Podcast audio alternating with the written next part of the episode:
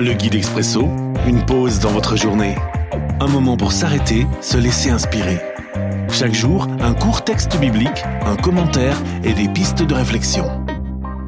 15 février.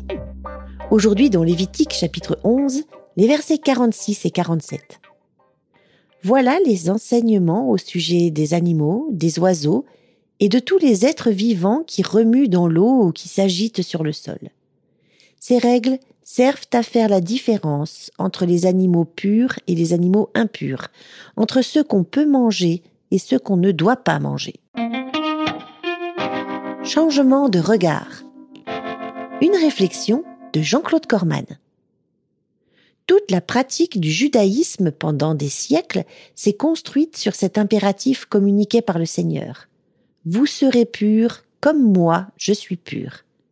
Et alors des dizaines de règles d'application se sont déclinées sur ce principe. Séparer ce qui est pur de ce qui est impur. Mais un jour, un homme appelé Pierre est monté sur le rooftop de sa villa pour y méditer.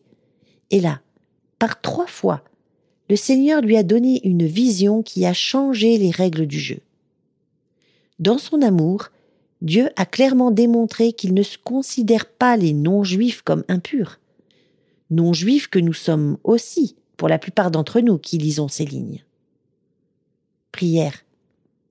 Mon Dieu, comment te dire ma reconnaissance d'avoir offert par Jésus le salut à nous tous, juifs et non-juifs, unis dans une même espérance?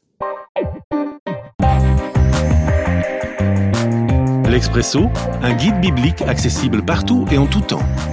Une offre numérique de la Ligue pour la lecture de la Bible, Radio Air et Radio Omega. À retrouver sur expresso.guide ou sur votre radio.